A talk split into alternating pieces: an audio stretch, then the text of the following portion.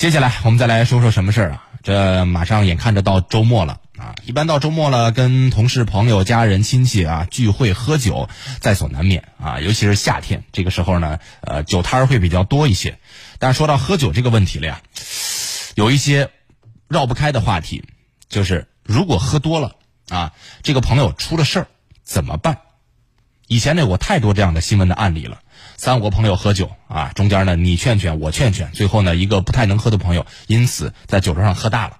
喝完之后呢，这个大家也都喝的差不多了，各回各家了。但是半路上这个喝大的朋友不幸出了事儿了啊。然后呢，那同桌的人需不需要承担责任呢？对不对？所以最新的这个民法典当中也对这个事情呢也进行了一个阐述啊。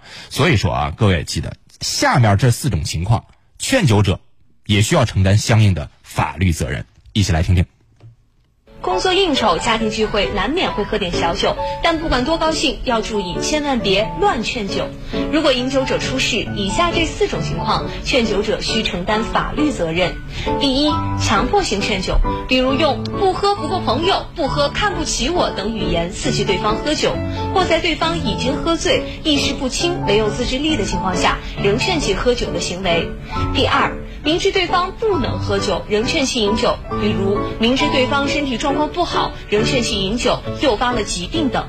第三，未将醉酒者安全护送，如饮酒者已失去或者即将失去对自己的控制能力，神志不清，无法支配自身行为时，酒友没有将其送至医院或安全送回家中。四、酒后驾车未劝阻导致发生车祸等损害的，以上这些劝酒行为都将担责。